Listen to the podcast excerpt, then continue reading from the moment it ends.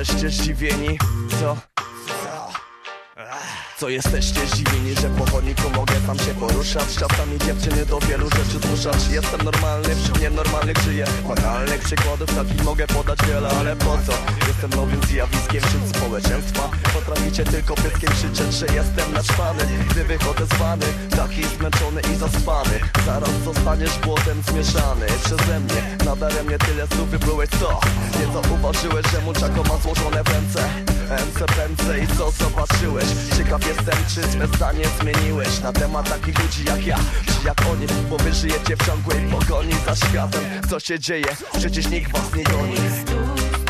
Dokąd idziesz może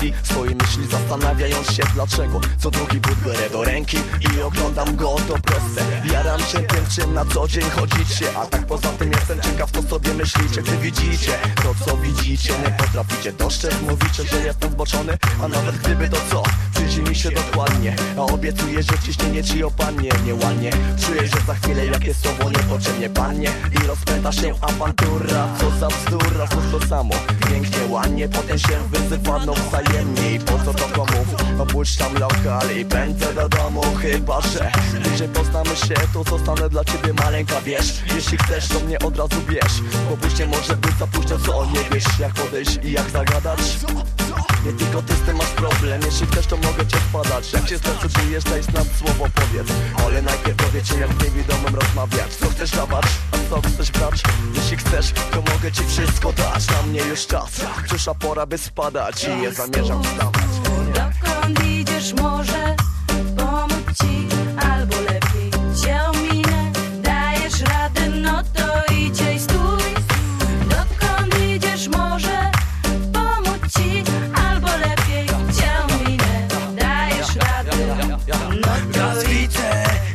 raz widzę, a raz nie Zależy jak to, ile go palę i palę Tak do By patrzeć twarz, śmiać się Oczy nie widzą, nie widzą znów po kawce, po wódce. Spotkamy się wkrótce, jak tylko się obudzę I promile z ciała wyrzucę, ja zarzucę. Małego podziana, biegowa samego rana znowu. I fido, fido, jak bywo, bywo Ale wiesz, życie nie jednego kota też. Nastawia końce jak wiesz, atakuje jak wiesz Więc wiesz to co chcesz, od życia to co chcesz Bierz lecz, pamiętaj, że życie jest jak mecz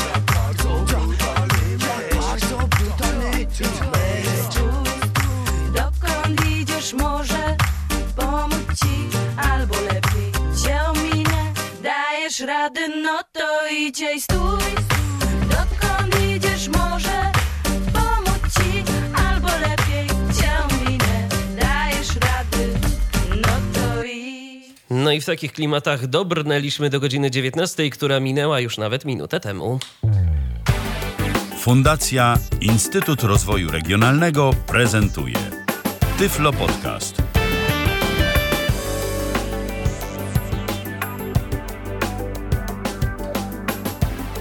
A godzina 19 minęła w kolejny dzień naszego tyflopodcastowo-radiowego spotkania, czyli w piątek e, i w kalendarzu to już 17 dzień lipca 2015 roku. Witam bardzo serdecznie przy mikrofonie Michał Dziwisz. Ponownie sam nie jestem w naszej dzisiejszej audycji. Dziś e, audycja nietypowa, bo rzadko zajmujemy się muzyką na antenie Tyfloradia, no ale jak się już zajmujemy muzyką, to trzeba przyznać, mamy ciekawych zawsze gości. Gość e, mój i wasz przede wszystkim udzielał się muzycznie w tym nagraniu, jakie pojawiło się przed momentem. To było nagranie zatytułowane jak Mariuszu? Zjawisko. Zjawisko. I był to utwór rozpoczynający naszą dzisiejszą audycję, a moim gościem jest Mariusz Miszuda, pseudonim artystyczny Fido MC Rap. Witam cię bardzo serdecznie w imieniu swoim i oczywiście naszych słuchaczy. Witam wszystkich bardzo serdecznie. Jak i ciebie, tak i słuchaczy.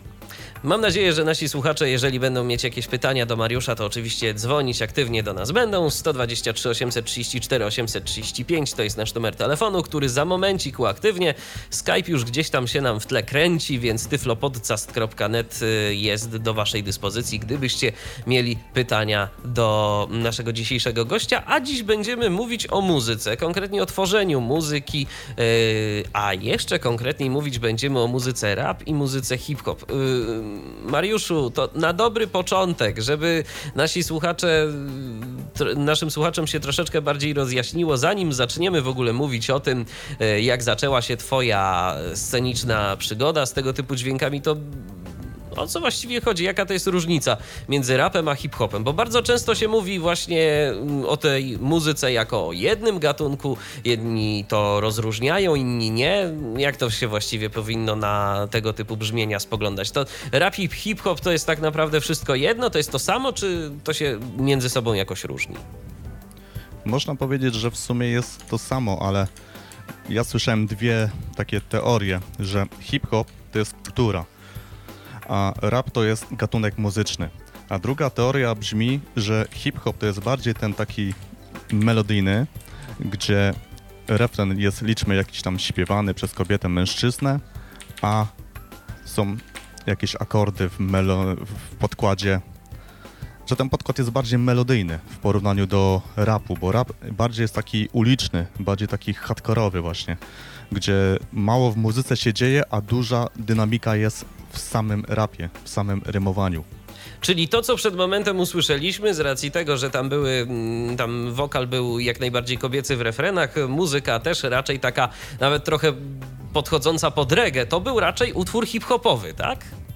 Tak, tak, to był raczej utwór hip-hopowy, no i zbliżony właśnie do reggae, tak jak wspomniałeś. A jakbyś ty swoją twórczość określił w ogóle jako taką? Ty bardziej tworzysz rap, czy bardziej tworzysz hip-hop? Bardziej hip-hop, szczerze mówiąc. Bardziej hip-hop. Okej, no to jak, Tak. to, się, to jak to się właściwie zaczęło? Od kiedy? I co cię skłoniło akurat do zainteresowania się tą muzyką? No to były bardzo, bardzo dawno temu, w sumie lata 90. Wtedy jeszcze w Polsce tak hip-hop czy rap nie był popularny, bo wtedy jedynie z polskich wykonaw- wykonawców to znaliśmy Leroya, czy tam Wzgórze Japa 3, czy Ciemna Strona Miasta tutaj ze Śląska, bo ja pochodzę ze Śląska. I wtedy tego słuchałem, ewentualnie jakichś tam bardziej zagranicznych artystów. I szczerze mówiąc, stwierdziłem, jeżeli oni potrafią i mogą, to dlaczego ja bym nie mógł spróbować?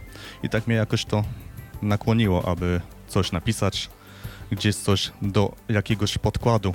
Wtedy mniej więcej kradło się te podkłady, tak brzydko ujmując, bo brało się tam jakiś kawałek podkładu i się go samplowało gdzieś tam na taśmach magnetofonowych i to tak grało w kółko, pisało się jaki tam, jakiś tam tekst i się do tego rapowało. Byle jak, ale jakoś to wychodziło.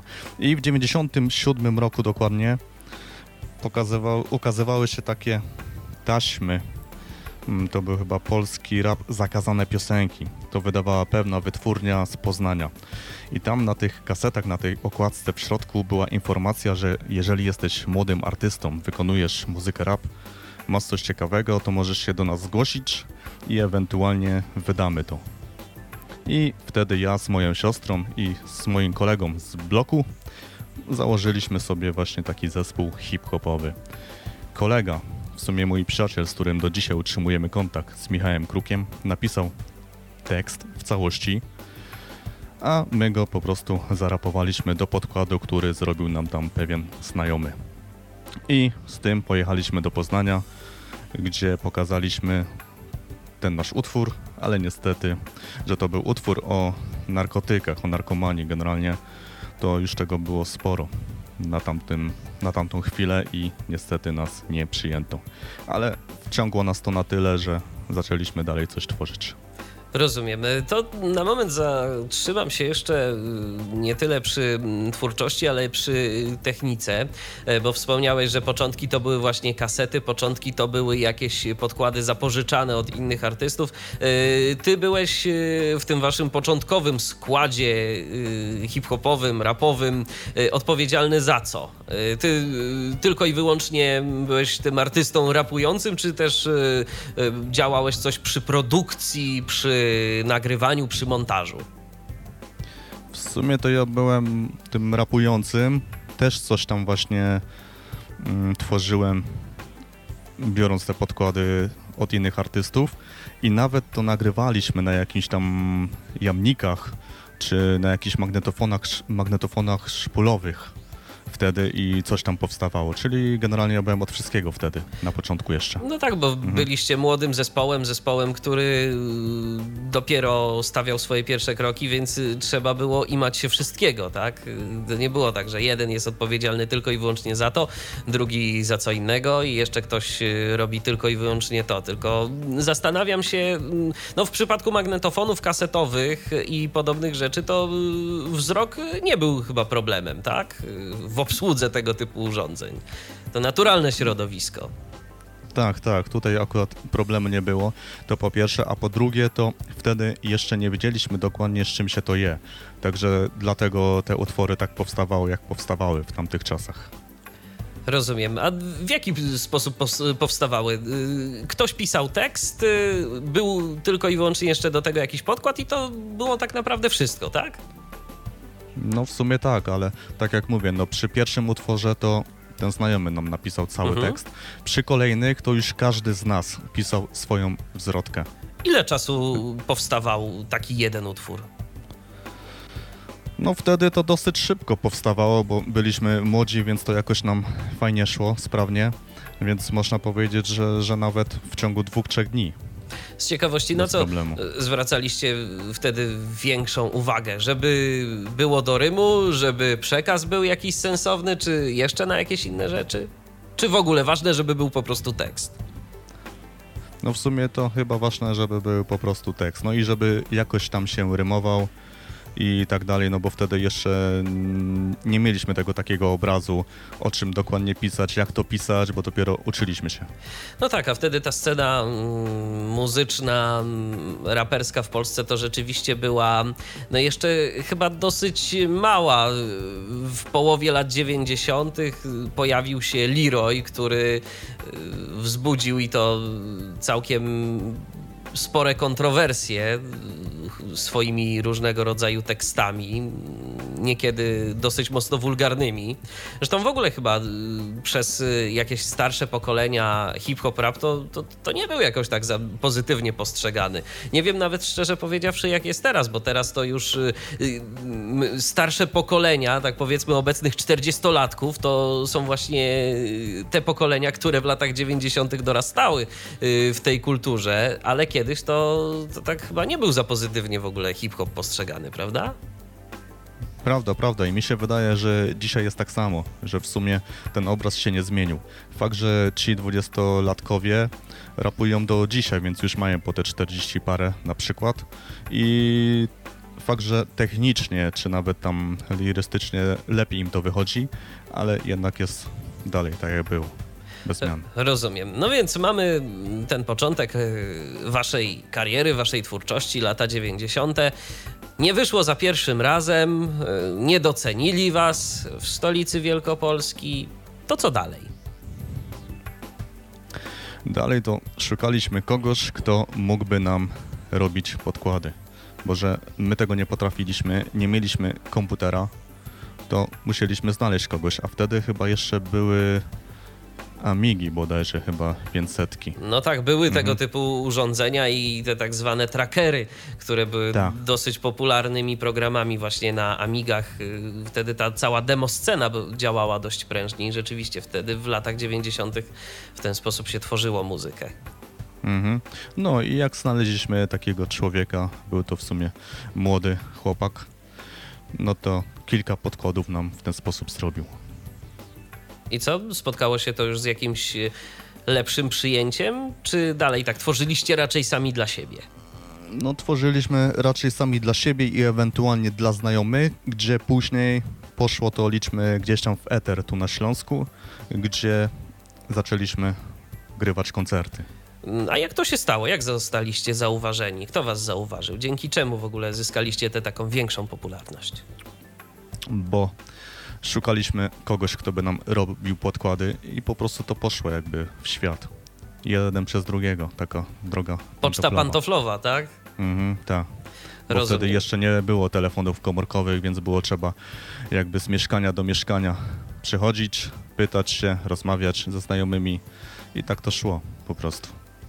A ty w tej dalszej y, części waszego rozwoju muzycznego w dalszym ciągu zajmowałeś się wykonywaniem, czy już y, jeszcze czymś dodatkowo?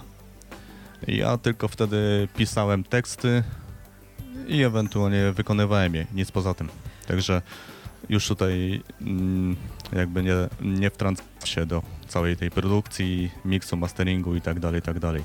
Ewentualnie wybierałem podkłady, czy może być, czy nie, czy mi się podoba, czy też nie i tak dalej. A w jaki sposób notowałeś sobie teksty? Braillem na maszynie, na tabliczce, czy jeszcze w jakiś inny sposób? Mm, To powiem tak, ja Braille'a nie lubię, ale uczyłem się w szkole średniej. I generalnie pisałem, że 4 lata tylko Braille'em, więc nie posługuję się w ogóle nim na dzień dzisiejszy. Ale to jak zapisywałeś teksty? No wtedy to używałem dyktafonu kasetowego. Aha, tylko wyłącznie. Na tylko tej wyłącznie. zasadzie. Na tej zasadzie. Mhm, a nawet powiem ci, że bywało tak, że w większości tekstów powstawało w głowie. Po prostu było trzeba pisać je i automatycznie zapamiętywać. Bo nawet jeszcze na początku nie nagrywałem tego na dyktafonie, tylko po prostu uczyłem, pisałem i uczyłem się jednocześnie. Czyli tworzyłeś, y, tworzyłeś i jednocześnie, okej, to mi się podoba, tak? Tu jest y, jakiś Mhm. właściwie fajny tekst, to y, wyszło mi, zapamiętam sobie i wykorzystam go przy nagrywaniu, tak? Tak, tak, tylko tyle, że to było trzeba napisać jakieś 16-20 wersów, a czasami i więcej, więc to był ten problem. Dzisiaj tego nie potrafię już robić, wtedy potraf potrafiłem. No tak, ludzka pamięć no, potrafi działać cuda i rzeczywiście można było w ten sposób. A nie było takiego problemu, że okej, zapamiętałeś sobie ten tekst, ale trzeba nagle nagrywać y, ten utwór w końcu. Przyszła taka pora, że czas coś tam stworzyć. No i nie zdarzało się, że zapomnisz po prostu tekstu. Kurczę, co to tam było w tych następnych wersach? Nie, to zdarzało się tak tylko wyłącznie na próbach. Jak sobie już wymyśliłem jakiś tam tekst i potem ćwiczyłem go, bo wiadomo, że przed nagraniem było trzeba go wyćwiczyć do rytmu, żeby pasował do podkładu, no to wtedy zdarzało się, że się zapominało i wtedy było trzeba albo sobie przypomnieć, albo coś napisać nowego. Rozumiem. A częściej sobie przypominałeś, czy coś nowego trzeba było tworzyć na bieżąco? Niestety coś nowego było trzeba pisać. A no to słuchaj, to nie wiem, czy tak niestety, to tylko pogratulować zdolności twórczych w takim razie. Okej, a Wtedy tak. to w dalszym ciągu jamniki, magnetofony kasetowe, czy już na tym etapie twórczości mogliście sobie pozwolić na jakiś lepszy sprzęt? Nie, w sumie dalej były jakieś tam jamniki i tak dalej, bo podkłady były zrobione liczmy na Amidze 500, Mhm. ale wtedy tak to się nagrywało na kasety magnetofonowe, gdzie na jednym odtwarzaczu się puszczało ten podkład, a na drugim, liczmy tam jamniku czy czymś takim, się nagrywało to, więc stało się w jakiejś tam odległości od tego magnetofonu i po prostu się rapowało na środku pokoju, czy nawet krzyczało się. Czyli to nie była żadna jakaś taka jeszcze bardziej profesjonalna produkcja, tylko wszystko tak zwany, nawet jeszcze mniej niż home recording, taki po prostu taki, takie bardzo amatorskie podejście, no bo warunki były takie, jakie były, a nie inne, prawda? Tak, tak i przede wszystkim to, że wszystko się na żywo nagrywało, a Nie nie, było tak cięć. jak dzisiaj. Mhm. Nie, nie było właśnie. Nie było chodzi. cięć. No, Więc lepiej, je, je, a tak z perspektywy. jeżeli, jeżeli trzecia osoba się pomyliła, no to wiadomo, było trzeba wszystko od nowa nagrywać. Mariuszu, a tak z twojej perspektywy, to lepiej, że tych cięć nie było, czy, czy gorzej? To mobilizowało cię bardziej to wtedy, że nagrywamy, mamy jedno podejście, no i nie mogę się pomylić, bo jak się pomylę, to będę musiał nagrywać wszystko jeszcze raz. Czy teraz z tej perspektywy takiej komputerowej to jednak y, wygodniej ci nagrywa się twoje y, nowe dokonania? Teraz jest wygodniej, no bo w sumie wiele wysiłku nie trzeba, jakby nie patrzeć. Wtedy jednak człowiek musiał się jakoś tam skupić, ale były to plusy takie, że później łatwiej było na koncercie, bo teraz to wiadomo, można sobie nagrać pół wzrotki, ewentualnie sobie coś tam przypomnieć i dograć tę resztę. I potem nie zawsze to lepiej wychodziło na koncertach, no bo albo się pamiętało, albo nie. Wtedy jednak człowiek już tak był wyćwiczony, bo musiał sobie zrobić tam kilkadziesiąt tych prób, żeby potem fajnie to wyszło.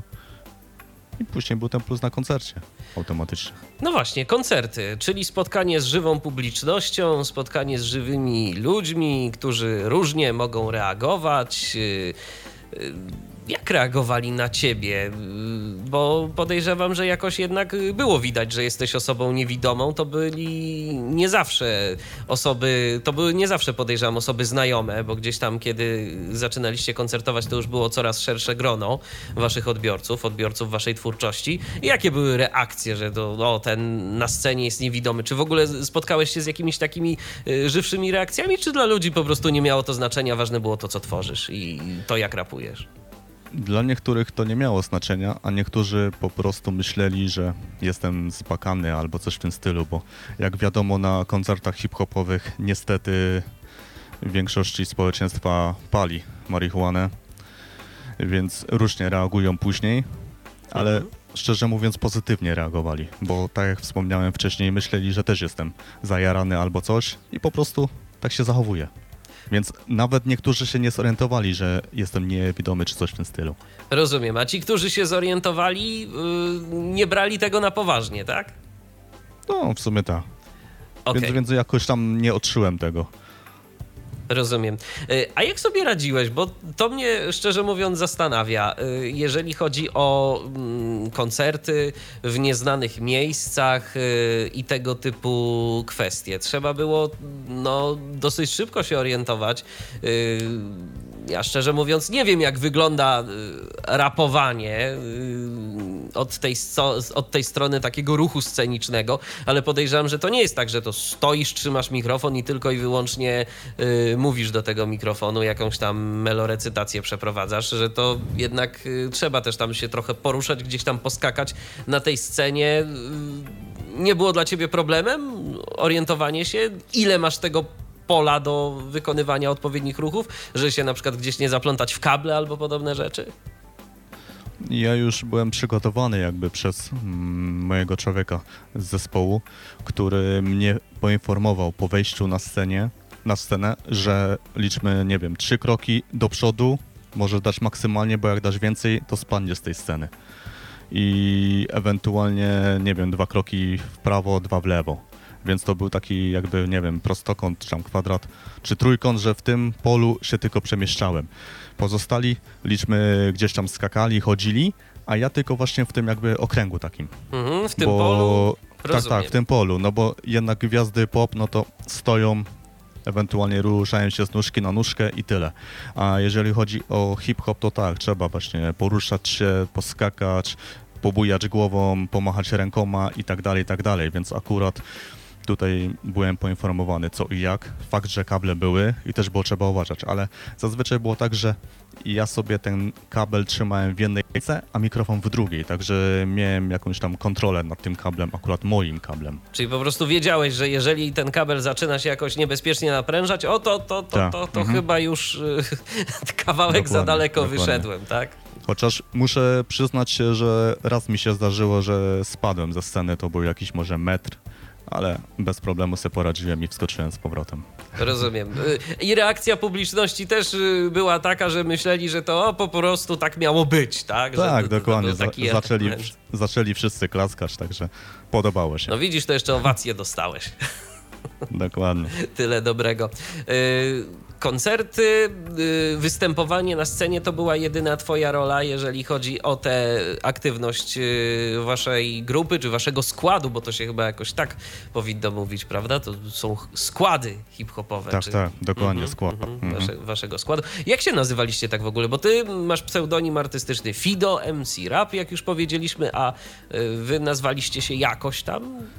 Mhm. W Jako 97 roku nazywaliśmy się Crazy Youngsters, czyli zwariowana młodzież, Mhm.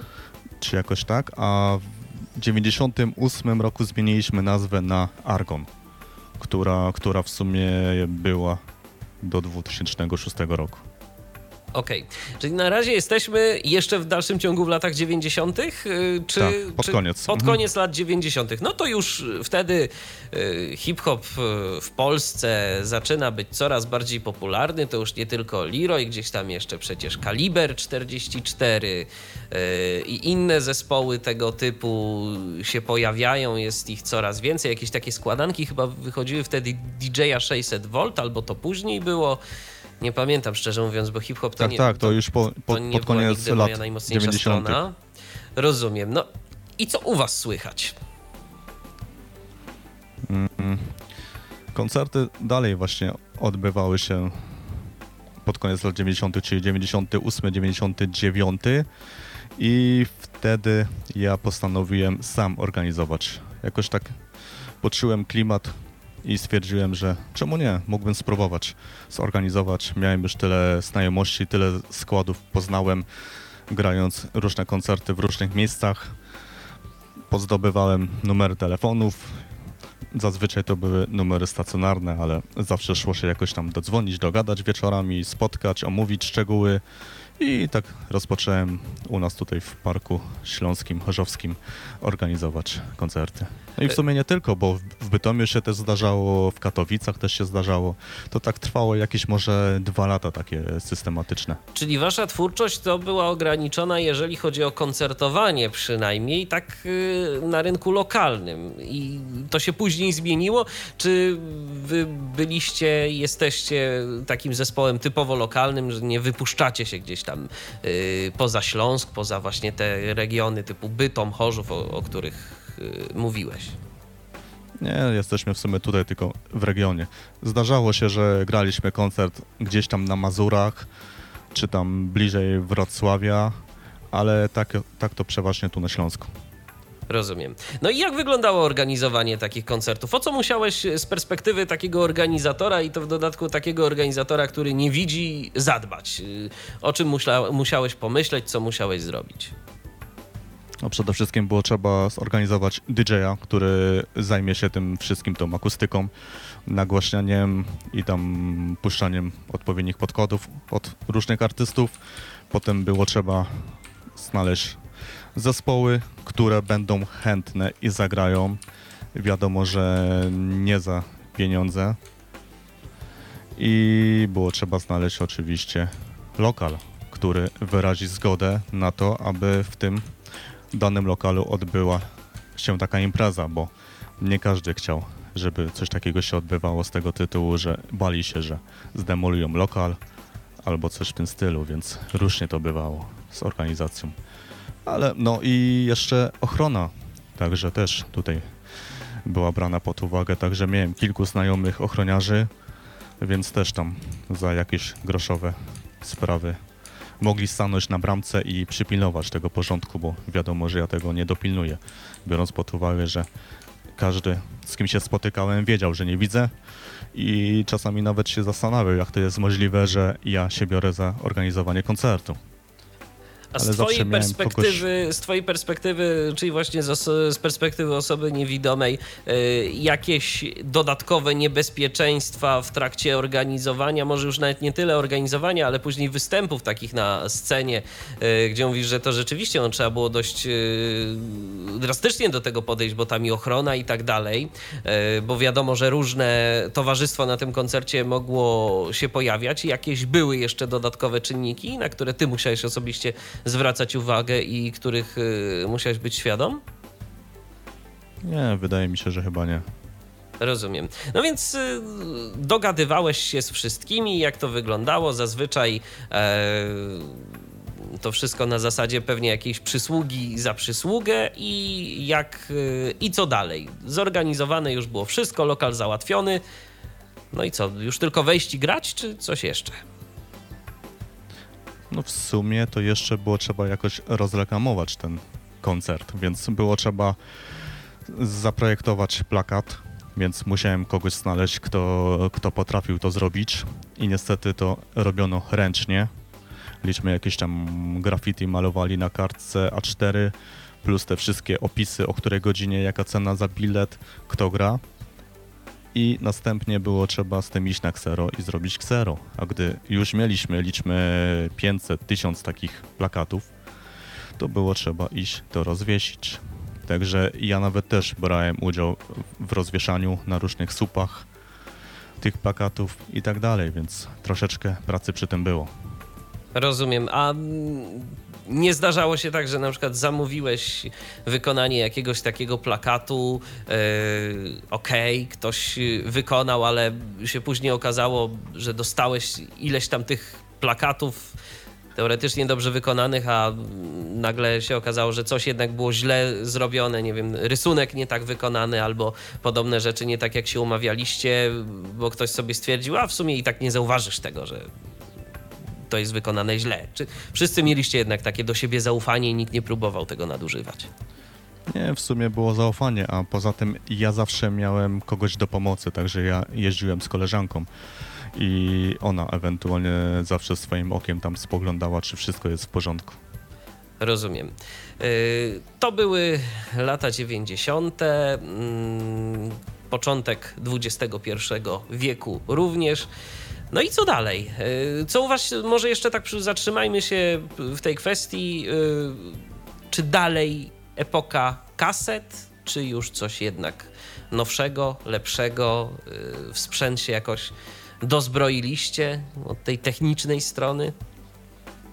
Wtedy chyba się nagrywało już pomału, sobie tak przypominam, na jakieś takie chyba odtwarzacze CD albo coś takiego, właśnie takie nagrywarki chyba Mini zewnętrzne. diski może? Mini diski? Tego typu Nie, nie, rzeczy? nie, nie. Zbliżone, ale to było chyba nagrywarka płyt, ale zewnętrzna. Tak Mhm. też sobie przypominam. Czyli już tu musiał być y, używany komputer, tak? Czy, Mhm, czy jeszcze... Tak, tak, był już, był komputer, ale to był jakiś tam słabszy, ale szło coś tam robić już, także z tego co sobie przypominam, to nawet chyba przez jakąś tam wieżę podłączało się mikrofon do wieży, wieża była do komputera podłączona, to się nagrywało na komputer i potem to sz- szło na płyty. Jakoś tak to było nawet. Rozumiem. Z komputerem byłeś sobie już w stanie wtedy poradzić, czy jeszcze nie dotykałeś się do sprzętu? Nie, jeszcze nie. Jeżeli chodzi o komputery, to wtedy jeszcze nie. Wtedy tylko ewentualnie wchodziły w rachubę jakieś tam mikserki takie małe, domowe, mikrofony i ewentualnie wieże, tak jak wspomniałem. Mhm. No tak, bo wtedy jeszcze a sam y, tak dla siebie powiedzmy już poznawałeś komputer wtedy na początku tego XXI wieku, gdzieś tam używałeś wtedy już programu odczytu ekranu, poznawałeś tego typu techniki, czy kiedy to się u ciebie zaczęło? Wtedy jeszcze nie znałem nic takiego. Fakt jest faktem, że w szkole jeszcze pod koniec właśnie lat 90., jak kończyłem szkołę średnią, mieliśmy informatykę i tam już miałem styczność bodajże chyba z HALem. tak sobie coś przypominam.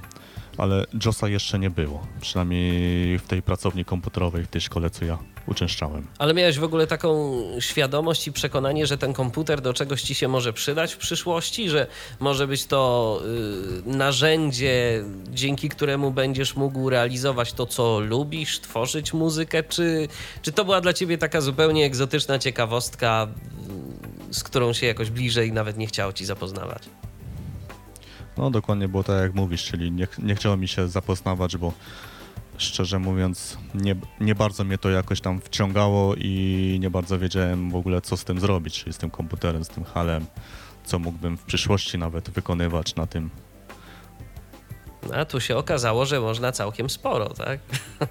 tylko dopiero później. dokładnie. Tylko dopiero później, bo lata No i to- 90. to. Mhm. I to gr- grubo, grubo później, bo dopiero w 2006 roku miałem pierwszy komputer. Rozumiem. Także tr- trochę minęło czasu. No to jaki był dalszy etap e, waszej kariery, waszego działania, tworzenia hip-hopu? Mm, to później wyglądało to tak, że pisało się teksty tak jak się pisało, tylko już za pomocą dyktafonu, gdzie nagrywało się na kasetach. Oczywiście ja tylko, bo pozostali to pisali sobie gdzieś tam w zeszycie na kartkach, więc im to szło nawet w miarę sprawnie, szybko, bo nawet jadąc autobusem czy pociągiem na kolanie można śmiało napisać. Ja sobie nawet taką sytuację przypominam, jak jechaliśmy do Poznania nawet w tym 97 roku, to, to próbowaliśmy wymyślać jakiś tekst w przedziale, także różnie to bywało. Ale wracając właśnie do tych lat 2000 już, no to po znajomych się jeździło. Mieliśmy takiego znajomego, który miał już komputer, jakiś tam program miał opanowany i nagrywaliśmy u niego wszystkie teksty, wokale i zostawialiśmy mu to do obróbki, także my już nic nie robiliśmy. On wszystkim się zajmował. Jak już było skończone, co dawał nam cynk, przyjeżdżaliśmy, odsłuch odsłuchiwaliśmy, czy nam się podoba, czy nie. Jeżeli nie, no coś tam się zmieniało, jeżeli tak, to zostawialiśmy i tyle.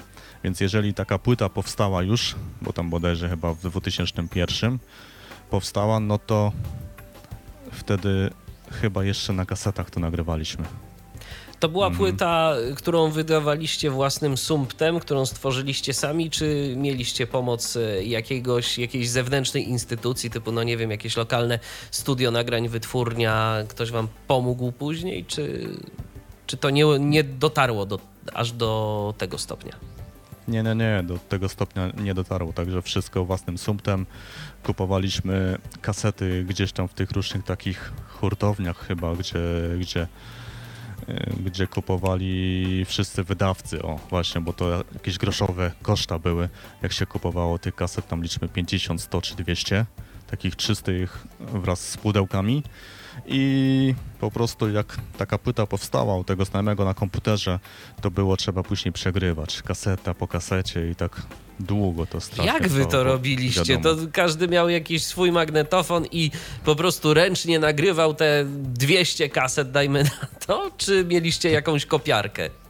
Nie, nie, nie, dokładnie tak jak mówisz, czyli, czyli po prostu każdy sobie nagrywał w domu. Była jedna, liczmy, tak zwana matka i z tej matki się nagrywało pozostałe kasety, także całe 60 minut musiało pójść, żeby następne poszło 60 minut i tak w kółko, aż, aż się nagrało wszystkie kasety. No to powiem szczerze, naprawdę podziwiam y, waszą determinację i zaangażowanie w tę sprawę, bo rzeczywiście no 200 kaset powiedzmy nagrać, to trochę czasu musiało to zająć. E, A dużo. A jak było z zamówieniami? To nagrywaliście wtedy, kiedy ktoś e, zamawiał od was taką kasetę, czy już nagraliście ileś i nie wiem, próbowaliście gdzieś to na jakimś targowisku sprzedawać? Jak było w ogóle z takim kolportażem tego materiału? Mm, Gdy już mieliśmy te 200 kaset, oczywiście jeszcze było trzeba zrobić okładkę, także ktoś nam ją stworzył również. I na ksero było trzeba sobie ją skserować, także okładka była czarno-biała, bo to wiadomo, tańsze koszta. No tak. I później, z tego co sobie przypominam, to w większości kaset poszło po znajomych, czyli gdzieś tam po szkole, bo akurat ja byłem w internacie, także sporo tych ludzi tam było, którzy słuchali moją muzykę. i chcieli te kasety mieć, także za jakieś tam groszowe sprawy się sprzedawało. Oraz wychodziły też takie czasopisma jak bodajże hip-hop, czy coś takiego, czy, czy ma, magazyn hip-hop, czy, czy klan nawet wychodził. To były takie ogólnopolskie gazety chyba kwartalne czy miesięcznik kolorowy, gdzie tam była płyta dorzucona gratis, było można ogłoszenie umieścić, a nawet były takie podziemne czasopisma, typowo powiązane właśnie z hip-hopem, z graffiti, z koncertami, a że już poznałem tych ludzi trochę, to wtedy bo to cały czas się odbywało jeszcze w tym 99 a 2001 roku, także Mhm. wtedy nie było jeszcze maili. Wszystko wyglądało tradycyjnie listem. Było trzeba napisać taki list na maszynie czarnodrukowej, którą posiadałem w domu. Ewentualnie później moja siostra sprawdziła, czy dobrze jest napisane, czy wszystko tam, czy, czy z drukiem nie ma nic, bo, bo czasami taśma zaszwankowała i liczmy coś źle napisało, było niewidoczne, także było trzeba to powtórzyć, albo ewentualnie moja siostra pisała to ręcznie, wtedy było trzeba iść na pocztę, wysłać taki list i w ten sposób się porozumiewaliśmy z różnymi tam osobami. A jeżeli ktoś był zainteresowany właśnie kupnem takiej kasety od nas, no to zazwyczaj, bo wtedy nie było jeszcze chyba banków takich jak, jak dzisiaj, no wiadomo, więc, więc wtedy pieniążki wysyłali w kopercie. Liczmy jak płyta kosztowała tam, a raczej kaseta, 10 zł, no to taką, tak, taką dychę do koperty wsadzili gdzieś tam w list, żeby nie była zbytnio wyczuwalna, widoczna i gdy taka koperta przyszła do nas do domu, no to my taką kasetę wysyłaliśmy dalej w świat. W ten sposób. e, Czyli wy dawaliście ogłoszenia, tak? Do tych gazet, Mhm. które wychodziły, Tak. że jest coś takiego. A skoro mówiłeś, że zdążyłeś poznać e, też ludzi odpowiedzialnych za mm, tego typu czasopisma, nie myśleliście, żeby się jakoś z nimi dogadać, żeby może właśnie waszą kasetę tam dołączali do nakładu albo coś? Mm, Czy nie było takiej ale- opcji? Nie, nie, nie, nie było takiej opcji, ale z tego co sobie przypominam, bo to wiadomo, dawno temu było, to w 99 roku wychodziła gazeta Hip Hop Magazyn z Częstochowy. To był też legalne czasopismo ogólnopolskie i też była płyta dodawana. Oni posiadali studio swoje muzyczne i pamiętam, że nas zaprosili, abyśmy nagrali u nich profesjonalnie dwa utwory. I te dwa utwory ukazały się na płycie, która była dołączona gratis do tego czasopisma.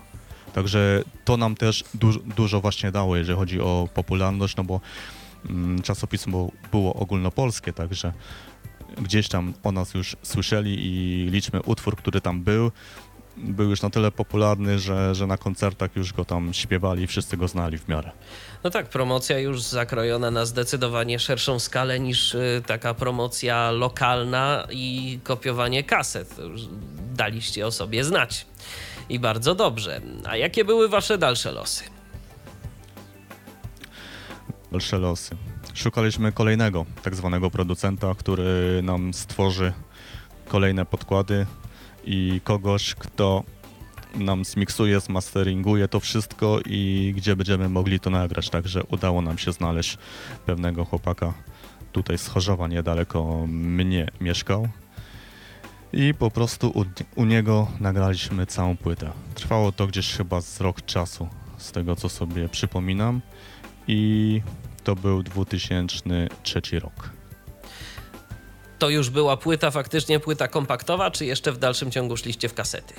Nie, nie, nie, to już była płyta kompaktowa, bo mm, ten chłopaczek już posiadał sprzęt w domu, posiadał już konkretny mikrofon, jakiś tam przedwzmacniacz, miksery posiadał, także komputer też i przede wszystkim miał już jakąś tam wiedzę, bo podkłady też potrafił już tworzyć, więc w miarę to dosyć ciekawie wszystko wyglądało.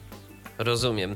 Y, A jak z nakładem? Też y, w ten sposób się rozszedł, czy już podeszliście do tego w jakiś y, inny sposób? Tutaj z nakładem to wiem, że chyba kilkadziesiąt płyt tylko poszło, bo to już na płyty, bo ten znajomy również posiadał nagrywarkę w komputerze, także bez problemu mógł nam skopiować tam ileś płyt, czy tam nie pamiętam, czy to było 50 czy 100 i okładka już była kolorowa, bo też gdzieś tam u kogoś wydrukowaliśmy w kolorze to. Także tu już było troszeczkę lepiej, ale to już było bardziej dodawane jakby na koncertach, że rozdawało się, rzucało się gdzieś znajomym, czy tam do publiczności, czy ewentualnie się na bar gdzieś k- kładło, bo to w ramach promocji wszystko szło. Także tutaj z tego nie braliśmy żadnych pieniążków, tak jak właśnie wtedy, gdy kasety były. I to, jak rozumiem, y, były te utwory, zawartość tej płyty była przez was wykonywana na żywo na koncertach. Tak, tak, tak. Mhm. I wtedy już tą drugą płytę było można robić za pomocą właśnie cięć i tak dalej, także nie było live. No tak, już, mo, można by, już można było sobie wszystko nieco bardziej przemyśleć i gdzieś tam, jeżeli pojawił się jakiś błąd, to można było go wyeliminować. No a co z tobą, Mariuszu, w tym y, przypadku? Dalej ten dyktafon? Dalej ten sposób zapisu? Y, Czy jakoś też wyewoluowałeś? Nie, nie, nie, wtedy jeszcze nie. Wtedy ciągle jakiś tam dyktafonik był w domu, kasety i ciągle coś się tam tworzyło. Także dużo, dużo kaset powstawało z różnymi tekstami.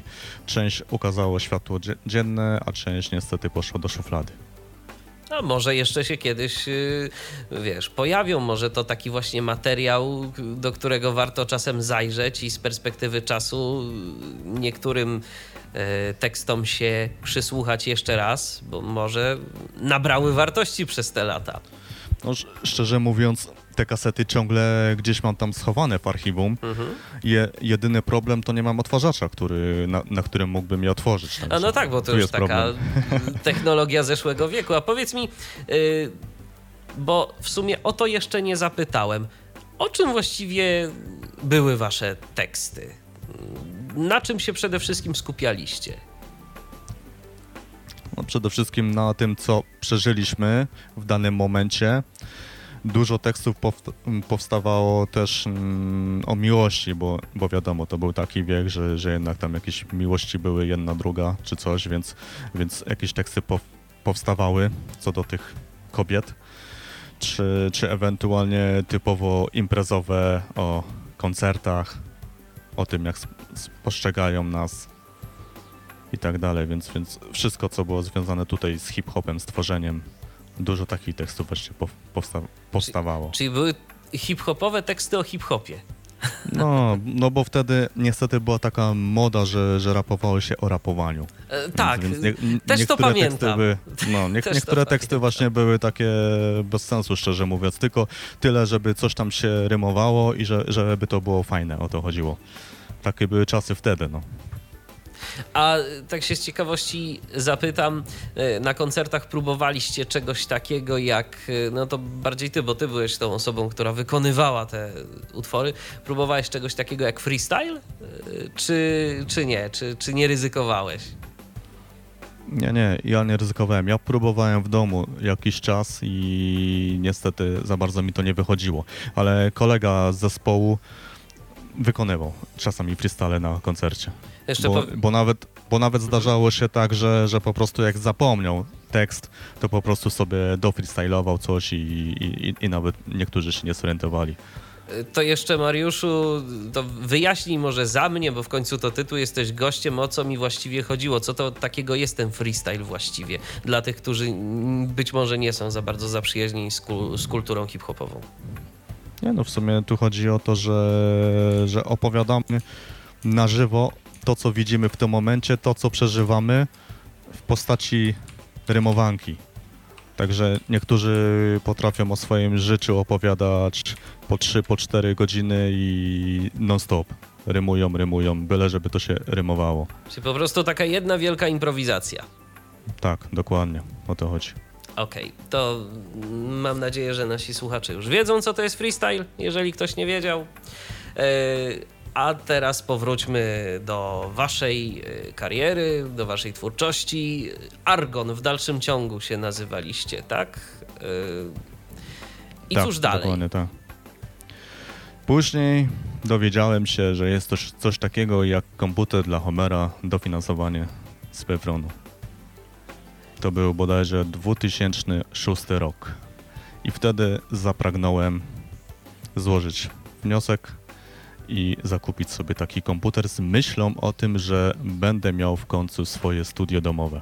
A co się tak naprawdę zmieniło na przełomie tych y, kilku lat, tych powiedzmy 6-7 lat? Bo przecież z komputerem miałeś do czynienia już w latach 90. i o tym mówiłeś też zresztą wcześniej, że tak naprawdę nie widziałeś w ogóle w tym sensu. Co sprawiło, że zmieniłeś zdanie?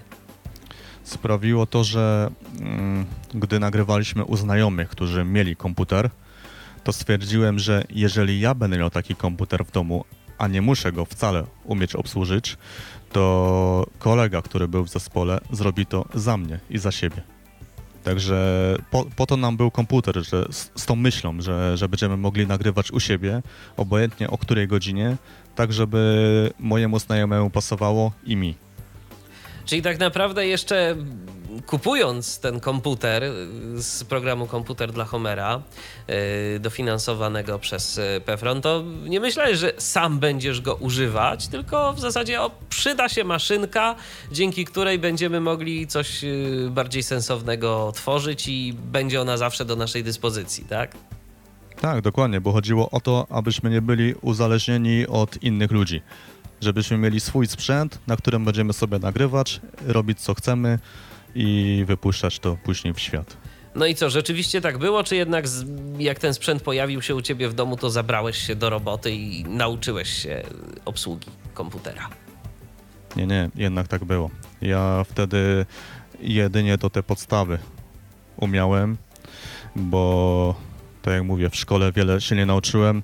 Tutaj miałem pierwszy raz dopiero do czynienia z JOSem, w tym 2006 roku i dopiero musiałem z wszystkim się zapoznawać, także ja nawet chodziłem na jakieś tam indywidualne szkolenia, jak obsługiwać właśnie internet, czy tam pocztę, przeglądarki i tak dalej, i tak dalej, także ja byłem jeszcze zielony w tym temacie. A co było dla ciebie największym problemem, jeżeli chodzi o korzystanie z komputera, o takie początki? W czym był największy kłopot? Nie, wydaje mi się, że ja nie miałem żadnego problemu, bo w sumie ja wiedziałem z góry, już zakładałem, że tak nie będę umiał obsłużyć żadnego programu muzycznego, więc, więc tutaj nawet mm, nie wchodziłem na tą ścieżkę jakby, tylko po prostu skupiałem się tylko na jakichś tam właśnie internetowych kwestiach, czy tam poczta, czy, tak, czy takie, czy takie pod, podstawowe jak większości społeczeństwa ma komputer, no. Tak rozumiem, naprawdę. rozumiem. E, ale to uspokójmy naszych słuchaczy, którzy być może teraz się zaniepokoili, że w dalszym ciągu ty nie umiesz używać komputera. Nie, zmieniło się, prawda? Jest lepiej.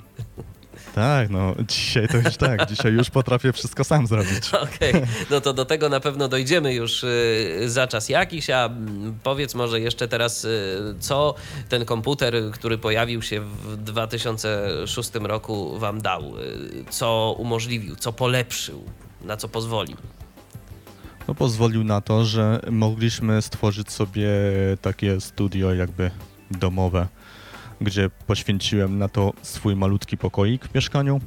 Jakoś go tam wygłuszyliśmy różnymi materiałami i przyznam się, że wzięliśmy nawet chyba wtedy kredyt, no dokładnie, z którego kupiliśmy mikrofon pojemnościowy oraz mikser, który służył jako przezmacniacz do tego mikrofonu, bo komputer był konkretny jak na tamte czasy i kartę dźwiękową również miałem konkretną, jak na tamte czasy, także na tym się skupiłem, bo biorąc komputer dla Homera, skupiłem się z myślą wyłącznie właśnie o tworzeniu muzyki, także nie skupiłem się na jakiejś tam konkretnej karcie graficznej, tylko na miejscu pierwszym miałem właśnie kartę dźwiękową na myśli cały czas, żeby była jak najlepsza, jak na tamtą chwilę. Także to się udało, mikrofon mieliśmy, przezmacniacz mieliśmy, także tylko pisać, nagrywać i tworzyć. No i cóż stworzyliście? Był materiał na kolejną płytę, a może płyty? Był w 2006 właśnie zaraz w tym samym roku powstała kolejna nasza płyta, która została wyprodukowana właśnie w tym naszym studiu, bo studio się nazywało wtedy i nazywa się do dzisiaj Dominat Studio. Także już nagraliśmy tą płytę, Okładkę również zrobiliśmy sami. bo z tego, mhm, tak, bo drukarkę też zakupiłem, także już było można drukować u siebie te okładki, także wszystko już było profesjonalnie jak na tamte czasy. I jaki model dystrybucji kolejnej płyty? Yy, też na koncertach, czy już próbowaliście to jakoś sprzedać, żeby się może coś zwróciło? Ten kredyt chociaż? Nie, kredyt to niestety samemu, bo trzeba spłacić. Ale co do tej produkcji, to na koncertach i chyba, a na pewno, na różnych portalach, spo, ty, ty, raczej typowo muzycznych, związane z hip-hopem, bo kilka tych portali powstało z tego, co sobie przypominam wtedy i tam było można umieszczać całe płyty w postaci MP3. Także tam ludzie sobie ściągali i w ten sposób była promocja. Rozumiem. Właśnie y, pojawiło się, pojawiła się taka prośba y, od naszego słuchacza, żebyśmy mm, zaprezentowali jakąś próbkę Twojej twórczości. Y, Konkretnie o to poprosił Michał. Y, Michale, już y, jeden utwór się pojawił y, w wykonaniu Mariusza, między innymi na naszej antenie i rozpoczął on e, nasze dzisiejsze spotkanie. No ale w takim razie proponuję, skoro jest e, takie życzenie naszych słuchaczy, żebyśmy zrobili sobie odrobinę przerwy i do e, tego, jak wyglądała wasza historia, powrócimy. E, A teraz posłuchamy kolejnego nagrania e, w wykonaniu e, Mariusza i nie tylko Mariusza. E, To będzie utwór zatytułowany Pozwól robić rap. Może Mariuszu, skoro jesteś przy głosie, to słów kilka o genezie powstania tego utworu, co to czym zostałeś zainspirowany przy jego tworzeniu? Powiem tak. mm, Koleżanka, która w tym utworze udziela się gościnnie, mm, była z pewnym facetem, który jej zabronił tworzeniu rapu. Także był przeciwny, żeby nagrywała, pisała i grała koncerty. Także to nas nakłoniło, aby taki tekst powstał i żebyśmy go nagrali. I tu muszę powiedzieć, że to jest pierwszy mój kawałek, który sam zmiksowałem i zmasteringowałem. No to tym to bardziej, to tym bardziej warto posłuchać. A do tego, e, jak ci się to udało i jak do tego doszło, to myślę, że przejdziemy w dalszej części naszej audycji. Ja przypomnę, że waszym oraz moim gościem jest dziś Mariusz Miszuda, czyli Fido MC Rap, a mówimy dziś o tworzeniu muzyki rap, muzyki hip-hop. No i jak zawsze w kontekście Tyflo Podcastu, jak to może robić osoba niewidoma. 123 834 835 to jest nasz telefon, tyflopodcast.net to jest nasz radiowy Skype. Zapraszam, jeżeli ktoś jeszcze miałby jakieś pytania, to można się z nami kontaktować, a teraz posłuchajmy.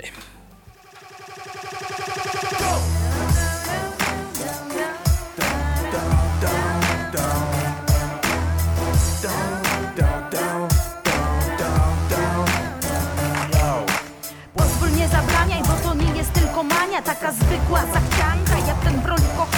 Dla ciebie rymowanka, dla mnie cały świat Pozwól robić rap, proszę nie zakładaj krat Na splot metafory, bo ten rap nie jest chory Ten rap jest tworzony, pytasz jak? Wyobraźni prosto na mikrofony Skąd? Z naszej jaźni, wersy klejony Z czego? Z czystej pasji jak pociąg wagony Tak z sercem złączony, stopa, werbel, serce Wspólne mają tory. Stopa chicha dodam jeszcze bas Będę robił cały czas. Rap Bez ograniczeń Zrozum nas, to jest ten przekaz Na który czekasz. Bez zbędnych ciśnień Mówisz i masz. Czy ty wiesz czego chcesz? Wciąż szczepiasz się Że nagrywam, rapuję. Człowieku ja już tego nie pojmuję, wiesz? Oni zabraniają nam, mamy tylko w jedną stronę. Oni zabijają rap, a my mamy wypełnione mózgi w hardcore track A więc pozwól robić rap, tylko rap, tylko rap, tylko rap cały czas. Oni zabraniają nam, mamy tylko w jedną stronę. Oni zabijają rap, a my mamy wypełnione mózgi w dźwięki w hardcore track A więc pozwól robić rap, tylko rap, tylko rap, tylko rap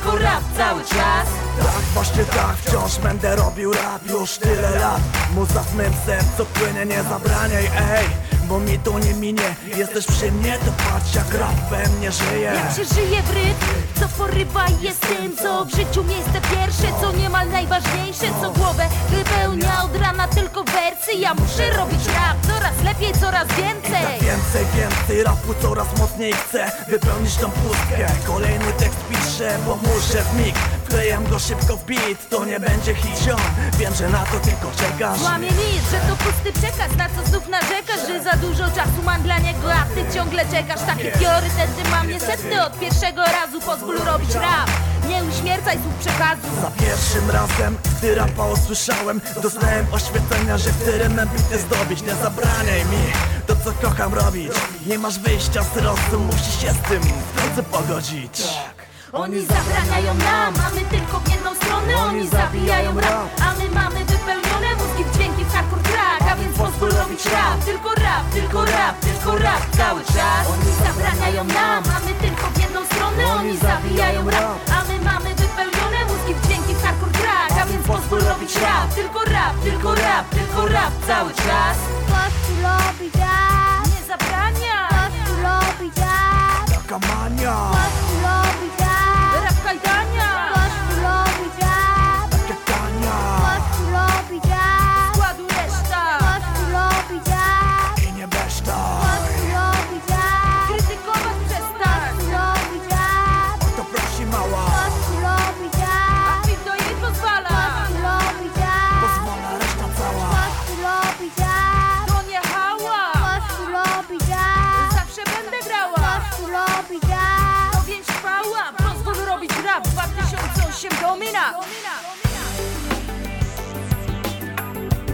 Powracamy do naszej dzisiejszej audycji na żywo na antenie Tyfloradia. Przypomnę, że dziś moim e, gościem i waszym oczywiście również jest Mariusz Miszuda, Fido MC Rap. Rozmawiamy o tworzeniu muzyki rap, muzyki hip-hop. E, Jeżeli ktoś ma jakieś pytania, to prosimy śmiało dzwonić albo pisać. Dzwonić można na dwa sposoby. 123 834 835 to jest sposób pierwszy i to jest telefon, a tyflopodcast.net y, to jest Skype i tu można także coś napisać. Co zresztą uczynił przed momentem Michał i właśnie Michał poprosił o jakąś próbkę twórczości Mariusza. E, właśnie ta próbka się pojawiła, a my wracamy do y, twojej historii, Mariuszu. Y, 2006 rok, komputer się pojawił, płyta za pomocą tego komputera została nagrana, wydana, okładka wydrukowana. No i co dalej? Jaka była, jaki był dalszy rozwój waszej kariery, waszej twórczości? Bo jak rozumiem, dalej koncertowaliście i dalej yy, nagrywaliście, tak? Czy coś się pozmieniało? Tak, w sumie to ciągle byliśmy skupieni na pisaniu, nagrywaniu oraz graniu koncertów, bo już wtedy ja nie organizowałem koncertów, ja już po prostu sobie dałem spokój z tym. Skupiłem się właśnie tylko na pisaniu i nagrywaniu. I później postanowiliśmy sobie stworzyć taką składankę, bo chcieliśmy jakby troszeczkę odpocząć od tego całego nurtu naszego i postanowiliśmy stworzyć taką śląską składankę, gdzie zaprosiliśmy kilku artystów tutaj z lokalnej sceny, bo jednak już te konta- kontakty były. Dużo osób znaliśmy, także tu nie było problemu, żeby zaprosić, żeby te dane składy nagrały swoje utwory i my oczywiście taką składankę wyprodukowaliśmy. Także wszystko odbywało się u nas w tym domowym studiu. Yy, I za co ty byłeś odpowiedzialny w trakcie produkcji takiej składanki? Szczerze mówiąc, ja tu byłem odpowiedzialny za kontakt z tymi ludźmi, czyli z tymi zespołami. Musiałem dzwonić, pisać i kontaktować się oraz umawiać się na jakieś konkretne dni i wtedy również tak połączyć to, żeby pasowało temu mojemu znajomemu z zespołu, aby on mógł obsługiwać ten komputer i nagrywać tych ludzi.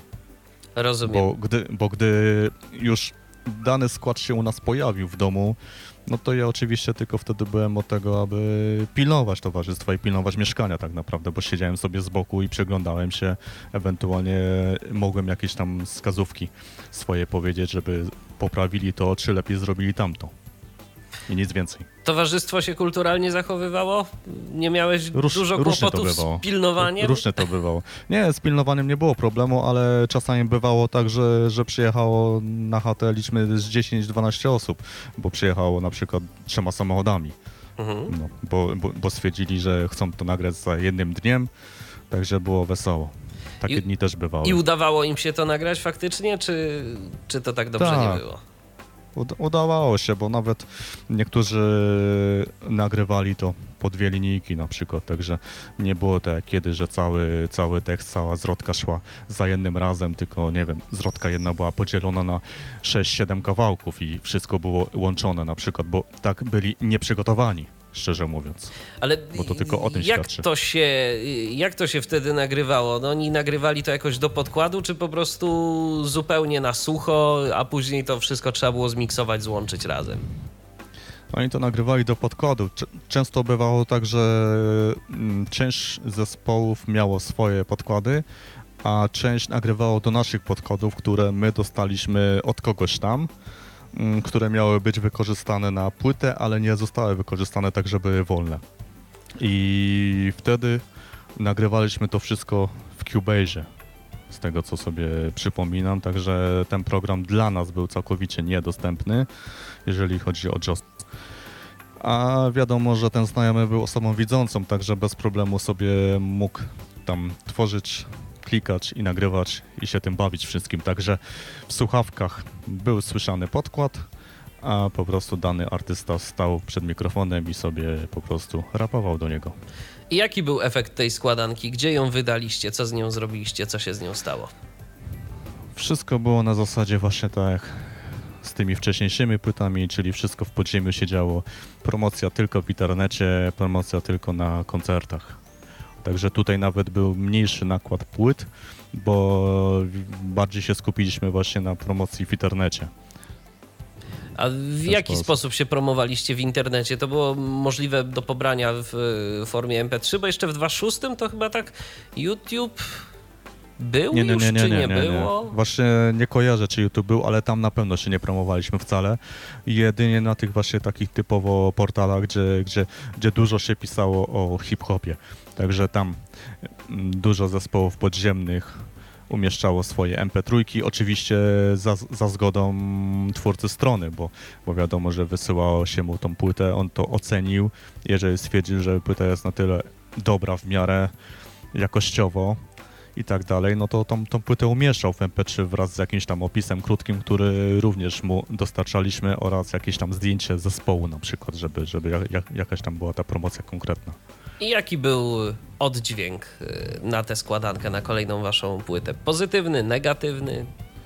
Mi się wydaje, że Żaden? pozytywny był, bo, bo biorąc tu pod uwagę, że dużo było takich znanych zespołów tutaj, jeżeli chodzi o lokalną scenę i wiadomo, że te zespoły mają też jakiś tam swoich fanów, jakieś tam grono odbiorców, także, także to było do, do, dosyć duży odbiór i wydaje mi się, że, że jednak ta składanka dużo nam dała.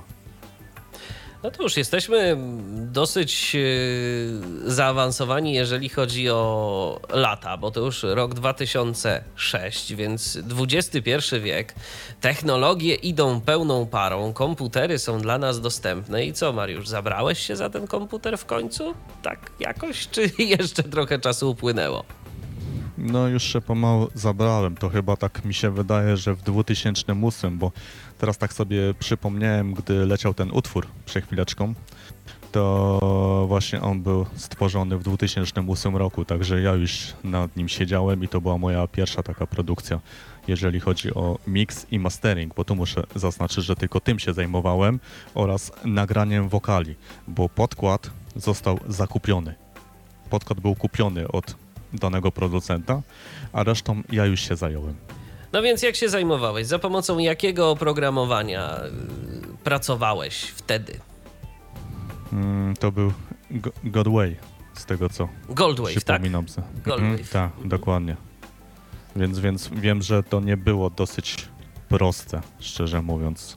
Tam był jakiś problem, żeby, żeby, żeby mm, leciała muzyka jednocześnie i nagrywały się osobno wokale na osobnej ścieżce. Wiem, że takiej możliwości chyba nie było i z tego co sobie przypominam, to w Winapie się puszczało podkład, żeby był słyszany w słuchawkach, a na Godwave'ie się nagrywało tylko sam surowy wokal. No tak, bo to jeszcze były wtedy czasy, kiedy dla nas edycja wielościeżkowa była nie bardzo dostępna. To jeszcze nie były czasy Reapera, yy, który obecnie daje takie możliwości. Yy, poza tą tym odtwarzaniem podkładu i tą rejestracją wielośladową, to jakie wtedy pamiętasz, że były największe twoje problemy, największe wyzwania, jakim musiałeś podołać przy właśnie nagrywaniu, realizowaniu mm, nagrań? Przy nagrywaniu to nie było żadnych problemów tak naprawdę. Jedynie przy realizacji, jeżeli chodzi o ten cały miks, bo wiadomo, że jeżeli ta zwrotka się składała z trzech jakichś tam fraz, czy tam dwóch, że, że koleżanka rapowała pierwsza i ja drugi, to wiadomo, że to już były dwie osobne ścieżki, dwa osobne ślady, także było trzeba to do rytmu włożyć w odpowiednim miejscu i żeby to jakoś skleić w jedną całość, także z tym miałem wtedy problem, bo wiadomo, że dzisiaj w Reaperze to się bardzo prosto robi, wtedy niestety to było skomplikowane i tutaj długo, długo siedziałem nad tym. Czasami bywało tak, że zrobiłem coś prawie już przy końcu i wszystko poszło i było trzeba zaczynać od nowa, także różnie to bywało. Ten utwór, którego słuchaliśmy przed momentem, czyli Pozwól robić rap, to był właśnie ten utwór z 2008 roku, kiedy ty zabierałeś się za pracę w Goldwave'ie, czy Tak, tak, dokładnie tak to było. no to Mhm. całkiem nieźle to wyszło, to muszę przyznać. Także gratulacje. Jak na tamte możliwości. Dziękuję bardzo. Jak na tamte możliwości, to, to całkiem nieźle ci to wyszło. Yy, W dalszym ciągu działaliście tak aktywnie, yy, jeżeli chodzi o jakieś koncerty, o tego typu rzeczy, czy teraz, yy, czy, czy już później to było bardziej wszystko nastawione na promocję internetową i na popularność w sieci? Nie, wtedy już się wszystko zmieniło, dlatego że zespół się rozpadł, każdy poszedł w swoją stronę i Argonu już nie było tak naprawdę. Rozumiem. Czyli od 2000 którego roku? No tam chyba, chyba 7, tak, tak coś kojarzę, albo 2008 już się po prostu to skończyło. Także już wtedy przestaliśmy grywać koncerty, przestaliśmy coś wspólnego razem nagrywać i tak dalej. Więc dlatego tu byłem zmuszony, aby robić coś samemu. Nie chciałem być uzależniony od kogoś i dlatego właśnie postanowiłem coś z tym zrobić i dlatego ten utwór powstał w jakiś tam sposób. Czyli co, skończył się Argon, zaczął się Fido MC Rap. Dokładnie, dokładnie, tak. Postanowiłem solo, solo coś tworzyć, solo coś nagrywać. Koncertów nie grywam, jakoś odsunąłem się, jeżeli chodzi o scenę. Jedynie co to, tak jak mówię, nagrywam i promuję się w sieci. No to Mariuszu, opowiedz nam trochę o swoim studiu, o tym, e, na czym obecnie pracujesz, czego używasz, jak wygląda u ciebie ten cały taki produkcyjny proces. No to powiem tak. Na początku, jak zakupiłem sprzęt w 2006 roku, miałem mikrofon pojemnościowy. I powiem tak, mikrofon pojemnościowy jest bardzo dobrym mikrofonem, ale typowo w studiu. Ja miałem to studio zrobione w domu, także nie wiedziałem jeszcze wtedy, że zrobiłem błąd kupując ten mikrofon z tego tytułu, że mikrofony pojemnościowe wszystko ściągają. Dokładnie, to był dosyć dobry mikrofon i on nawet mi ściągał dźwięk z lodówki, szczerze mówiąc. Także gdzieś tam w tle, jeżeli nie było podkładu słychać, to tą lodówkę gdzieś tam było słychać w słuchawkach tak naprawdę. Wiadomo, że z podkładem ona się zlewa, także tutaj problemu nie ma. Ale wtedy jeszcze o tym nie wiedziałem, także miałem pierw ten mikrofon pojemnościowy. Do tego miałem przed, mm, mikser, który służył jako przedwzmacniacz i ten mikser był podłączony bezpośrednio do karty dźwiękowej. Kartę dźwiękową miałem Wave Terminal, Także miało wejście linowe, miało wejście mikrofonowe, ale tylko na mikrofon dynamiczny, więc tutaj pojemnościówki nie mogłem podłączyć. Miałem dwa wyjścia na odsłuch, czyli jakieś tam słuchawki plus wieża, czy jakiś zestaw głośników i tyle. Także wtedy tak wyglądał mój sprzęt w studiu. Dopiero z czasem bo wiadomo, zacząłem się interesować całą produkcją, jeżeli chodzi o mix, mastering, o budowę studia i tak dalej. Czytałem różne fora, bo tego jest naprawdę dużo w internecie, różne kursy. Przechodziłem, czy nawet tam coś kupowałem, żeby się dowiedzieć. I dopiero z czasem odkryłem, że jednak do domu nadaje się mikrofon dynamiczny. I po prostu wszystko zacząłem sprzedawać. Ten mikrofon pojemnościowy, który miałem, poszedł na handel. Mikser też poszedł na handel. tak naprawdę. I zakupiłem mikrofon dynamiczny na kablu, który podłączyłem bezpośrednio do karty dźwiękowej. Oczywiście tu trzeba jeszcze zaznaczyć, że jeżeli chodzi o sprzęt do studia, to trzeba jeszcze mieć statyw. Najlepiej taki w miarę długi statyw, wysoki, stojący na trzech stópkach z regulacją i pop filter tak zwany, który, który się montuje przed mikrofonem.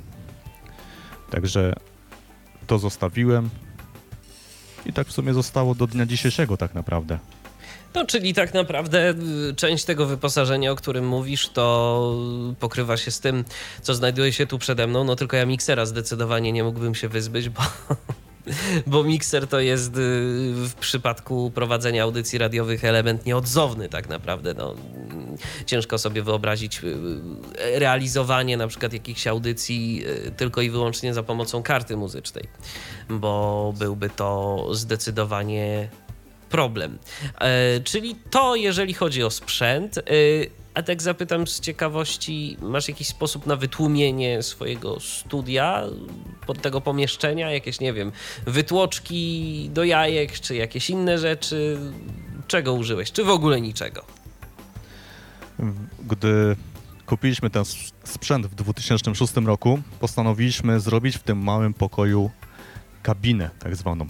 Zrobiliśmy ją z płyt gipsowych i to był największy błąd, ale zrobiliśmy taką właśnie kabinę, ona miała chyba metr na metr i wysoka była tak jak mieszkanie, czyli 2,60, czyli tak zwany taki komin. Obkleliśmy ją całą w tych jajkach i tak po prostu wyglądała nasza kabina studyjna. Ale niestety ten dźwięk był straszny z tej kabiny, naprawdę straszny. I postanowiliśmy ją po prostu zdemontować i na ścianach położyliśmy wykładzinę, taką podłogową, taką ala dywan, mhm. która, która wytłumiała to raz, a na suficie przykleiliśmy kasetony ze steropianu, które też w jakiś tam sposób wytłumiały. No oczywiście w pomieszczeniu była też szafa, łóżko i w takim przypadku musi być jak najwięcej rzeczy w tym pokoju, czyli na łóżku, nie wiem, jakieś poduszki, misie, szafa najlepiej otwarta, żeby ten dźwięk tam się wdobywał do środka i tak dalej, i tak dalej. Tu jeszcze muszę powiedzieć, że mm, gdy mieliśmy ten mikrofon, mikrofon pojemnościowy, to był największy problem taki, że on ściągał szum z komputera. Dlatego my postanowiliśmy zbudować tą kabinę, żeby się zamknąć tam w, tym, w tej kabinie z tym mikrofonem, żeby tego szumu mikrofon nie ściągał po prostu. Gdy, y, gdy niestety stwierdziliśmy, że, że dźwięk jest fatalny, no to zrobiliśmy tak, że mm, po prostu tą skrzynię z komputera wyciągaliśmy z pokoju. Stawialiśmy ją za drzwi, zamykaliśmy i jedynie kabelki wystawały. No, tak, można tak i w ten wyglądało. sposób. Ale teraz y, zainwestowałeś w jakiś cichszy komputer, czy po prostu też sobie jakoś tam radzisz z tym szumem? Czy mikrofon już po prostu nie zbiera tego typu rzeczy? Mikrofon nie zbiera z tego tytułu, że teraz mam dynamiczny mikrofon, także on nie ściąga. Ja mam mikrofon, liczmy półtora metra od skrzyni z komputera i ta skrzynia w ogóle nie jest słyszalna. Także tak to wygląda, bo ja muszę powiedzieć, że ja mam Shure SM58, także to jest legendarny mikrofon konkretny. No to się zgadza. To są, to są mikrofony znane w ogóle. Zresztą firma Shure yy, to jest firma, która produkuje dobre mikrofony, jeżeli chodzi o yy, rejestrację wokali. Yy, mhm. Zresztą ja też mam tu przed sobą Shure'a, nie SM58, co prawda SM7B.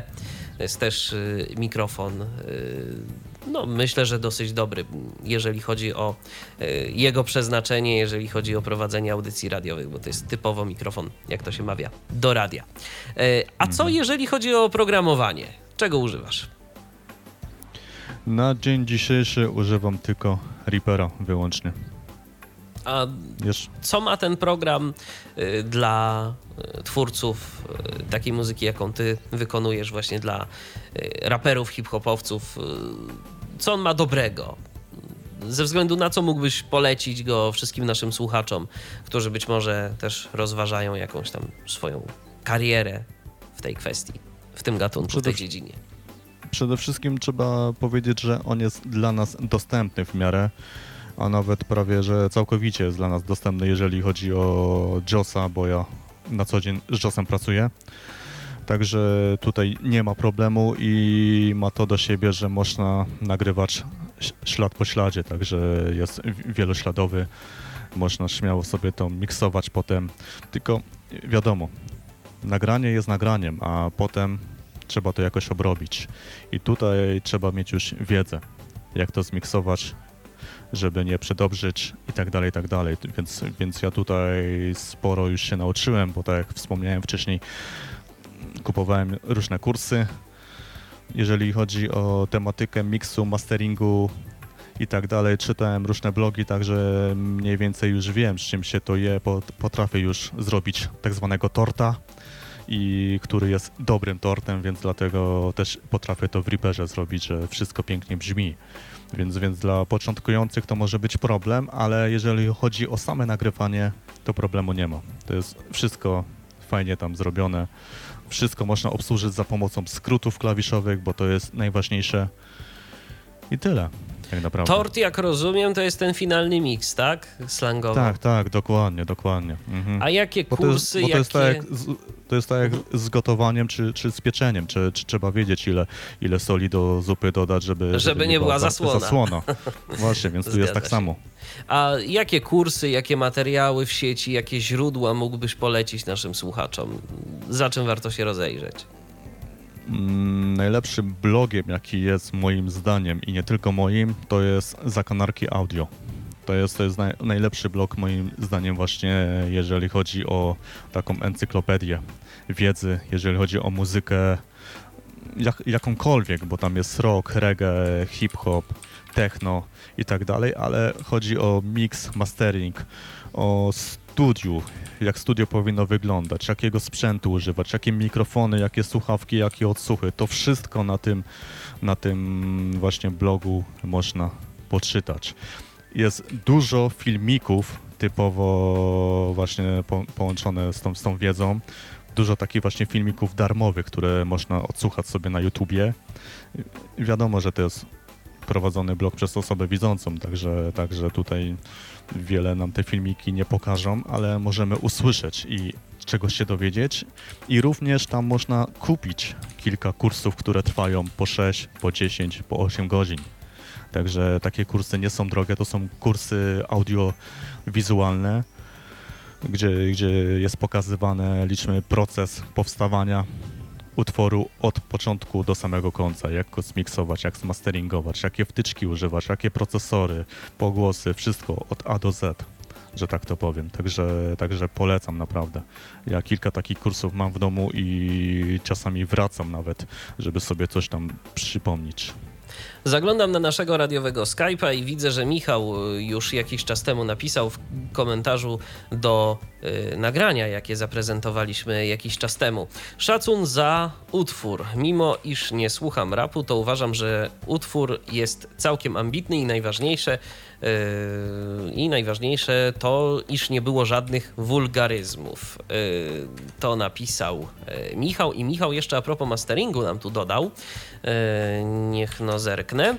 Mastering przez osobę niewidomą jest nieporozumieniem. Nawet na Reaperze osoba niewidoma nie jest w stanie na przykład widzieć wykresu dźwięku, zauważyć przesterów.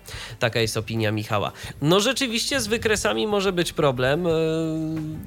Może być problem yy, z tego, jak rozmawiałem z kilkoma osobami. mm, Mastering myślę, że z jednej strony jest możliwy, ale z drugiej strony ciężko uzyskać tę taką finalną, maksymalną głośność, bo teraz to mam wrażenie takie, że w świecie audio to jest swoi, swoista wojna głośności. Chodzi o to, żeby było jak najgłośniej i w tym momencie, jeżeli osoba niewidoma zabierze się za właśnie robienie takiego oby jak najgłośniej, to rzeczywiście czasem może przedobrzyć, ale no ja nie jestem realizatorem y, dźwięku i w tej kwestii jakoś y, autorytatywnie nie chciałbym się wypowiadać, bo mogę czegoś nie wiedzieć. Może jakiś realizator nas tu słucha i coś jeszcze dopowie do tego tematu. Chociaż tak naprawdę będziemy powoli już y, zmierzać do końca naszej audycji. A ja jeszcze, Mariuszu, chciałbym Cię zapytać o jakieś plany na przyszłość. Powiedz mi, bo y, ty, jak tak rozmawiamy o hip-hopie, o rapie, to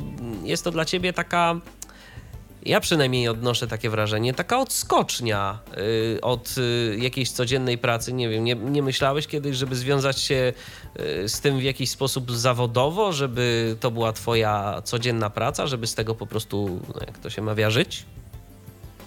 No myślałem szczerze mówiąc, ale to nie jest tak łatwo tak naprawdę, więc, więc ja to bardziej traktuję jako hobby moje i tak jak powiedziałeś wcześniej, odskocznie od, od codzienności, od pracy, od rodziny i tak dalej, i tak dalej, więc ja sobie w wolnej chwili siądę przy tym i daje mi to dużo frajdy. Także, także to wygląda. A co do planów na przyszłość, to na pewno jakaś płyta solowa, bo ciągle coś powstaje nowego, ciągle gdzieś tam coś tworzę, jest sporo projektów zaczętych, ale niestety trzeba kiedyś się zmobilizować i skończyć je. Także tak to wygląda na tą chwilę. A wracając do tego, co napisał Michał wcześniej. Jeżeli chodzi o tą głośność w masteringu, to używamy limitera tak zwanego. I trzeba wiedzieć, jakiego oczywiście użyć, żeby zrobić w miarę głośno, ale żeby nie było przesteru. Ja taką wtyczkę posiadam, bo wiadomo, że, że, że do Reapera się instaluje różnego rodzaju wtyczki, które nam to umożliwiają taką operację, żeby wykonać, więc, więc ja taką wtyczkę mam i nie mam z tym żadnego problemu, bo tak jak wspomniałem, ja miksuję swoje utwory, wykonuję mastering, a jestem całkowicie niewidomy, to raz, a dwa to używam Reapera. Także jak mówię, dużą wiedzę już znam i wydaje mi się, że jestem na tyle już gotowy, żeby samemu się zająć miksem i masteringiem. Mariuszu, no to teraz jeszcze pytanie na koniec. Jeżeli naszym słuchaczom spodobała się Twoja twórczość, gdzie mogą Cię usłyszeć? Gdzie y, są dostępne jakieś Twoje nowe produkcje? Gdzie jesteś osiągalny w sieci? W sieci jestem osiągalny na YouTubie pod hasłem hahabaza, czyli to jest skrót od hip-hop baza. Samocha, samocha, B-A-Z-A. Jeżeli takie hasło wpiszemy, to powinno się coś pojawić z mojej twórczości. Tam jest bodajże chyba na dzień dzisiejszy 14 utworów. Tak coś sobie przypominam. A jeżeli nie, no to można wpisać, nie wiem, FidoMC Rap albo Argon, cokolwiek. Mm, W tej kwestii też powinny się pokazać. I Pojawić później jakieś będzie wyniki. można wyświetlić jako utwory Tak, powiązane mhm. więcej z Twojej twórczości. Tak, I tak, wszystko jest w serwisie dokładnie. YouTube, tak? Tak, ty, tylko wyłącznie, bo planowałem zrobić swoją stronę, ale stwierdziłem, że, że, że nie. Że będę tylko na YouTubie się promował, szczerze mówiąc. Nie. Muszę jeszcze tylko powiedzieć, że tam są jedynie jak na tą chwilę pliki audio. Nie posiadam jeszcze teledysku, ale mam w planie coś takiego zrobić, jeżeli zrobię na tyle konkretny kawałek, to będę planował jakiś teledysk zrobić, bo teraz, żeby zrobić teledysk, to nie jest aż takie trudne. Wystarczy mieć ki- kilku znajomych, którzy to potrafią i już. No tak, obróbka komputerowa, zarówno audio, jak i wideo poszła naprawdę do przodu i teraz każdy może być praktycznie rzecz biorąc producentem zarówno materiałów audio, jak i materiałów wideo, co cieszy tak naprawdę, bo to daje całkiem spore możliwości i sporą frajdę. Mariuszu, Mhm, ja ci życzę powodzenia, mm, sukcesów samych, no i żeby kiedyś o tobie było gdzieś tam rzeczywiście naprawdę głośno, chociaż hip-hop tak się zawsze mówi, że hip-hop rap gdzieś tam się tą komercją brzydzi, tak? No ale powiedzmy sobie szczerze, to jest jakiś rodzaj muzyki, który mm, też może przynosić jakieś profity i wcale nie trzeba robić wszystkiego pod publiczkę, żeby, żeby coś z tego mieć, prawda? To gdzieś tam robić to, co się lubi i jeszcze gdzieś dostawać za to jakieś tam wynagrodzenie, to chyba jest naprawdę fajna sprawa, prawda? No dokładnie, zgadza się. Ja bym jeszcze tylko tak na zakończenie chciał powiedzieć, bo mówiłem o tym sprzęcie, czego używam Tak. I tak dalej, ale mógłbym mniej więcej podać ceny takie A proszę bardzo. że, żeby Sam po prostu ciekaw. słuchacz, który chciałby zacząć, żeby mniej, mniej więcej miał jakiś obraz na przykład ile, ile taka impreza kosztuje, żeby tak sobie w domu coś samemu tworzyć. Więc, bo jeszcze zapomniałem dodać, że słuchawki też trzeba mieć odpowiednie, bo wiadomo, że ktoś może jeszcze mieć mm, odsłuchy tak zwane. Ja nie, nie preferuję odsłuchów, wolę wszystko robić na słuchawkach. Więc co do słuchawek, to mam Audio Technicsa THM50.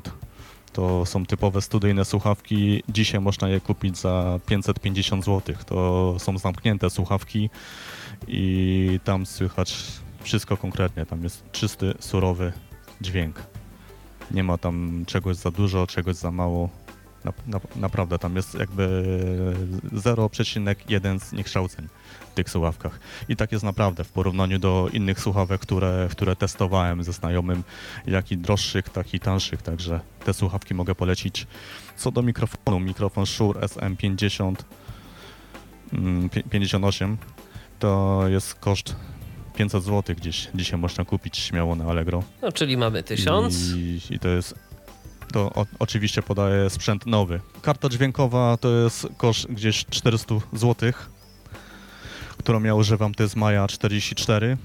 Można też oczywiście mieć jakieś zewnętrzne na USB i to też będzie w tych granicach 300-400 zł. I statyw to jest kwestia 50 zł plus pop filter kolejne 50 zł i to jest cała impreza, bo wiadomo, że Reaper jest programem raczej darmowym. Mm, Przynajmniej w tej podstawowej, w tym Mhm, podstawowym dokładnie. okresie testowym, a później trzeba go sobie po prostu zakupić Tak. po upływie tam yy, bodajże 30 dni, kiedy uznamy, że chcemy yy, Mhm. dalej z niego korzystać. Natomiast no rzeczywiście Reaper yy, gdzieś tam, yy, gdzieś tam powiedzmy mm, yy, dla użytku niekomercyjnego te licencje są tańsze, dla użytku komercyjnego są gdzieś tam droższe. Mm, Teraz nie pamiętam dokładnie jakie tam były ceny, no ale też nie są to ceny zaporowe, tak? Więc, Mhm. zgadza się. więc to jest tyle dobrego. NVDA y, jest programem bezpłatnym, ty akurat korzystasz z JOSa, więc no, to jest Mhm. program płatny, no ale dla osoby niewidomej to gdzieś tam powiedzmy też musi być y, jakiś program odczytu ekranu. NVDA z Reaperem tak, też tak, działa dobrze, Mhm. więc y, tu nie trzeba generować sobie dodatkowych kosztów, to ja jeszcze tak dopowiem. Mhm. Y, Tak, zgadza się. więc około 1500, no plus licencja na Reapera to myślę, że około tam 200 zł, więc 1700 zł kosztować nas będzie No, tak, cała tylko my, my tutaj mówimy o sprzęcie nowym, bo, bo ktoś mógłby sobie kupić oczywiście używany, także tu nie ma problemu. Ja podałem ceny całkowicie nowego sprzętu. No właśnie. A zatem, y, Mariuszu, no cóż, y, pozostaje mi życzyć powodzenia, samych sukcesów, no i żebyśmy mogli Cię jeszcze gdzieś tam usłyszeć w sieci, na przykład, Mhm. jeżeli chodzi o Twoją twórczość. Dziękuję bardzo.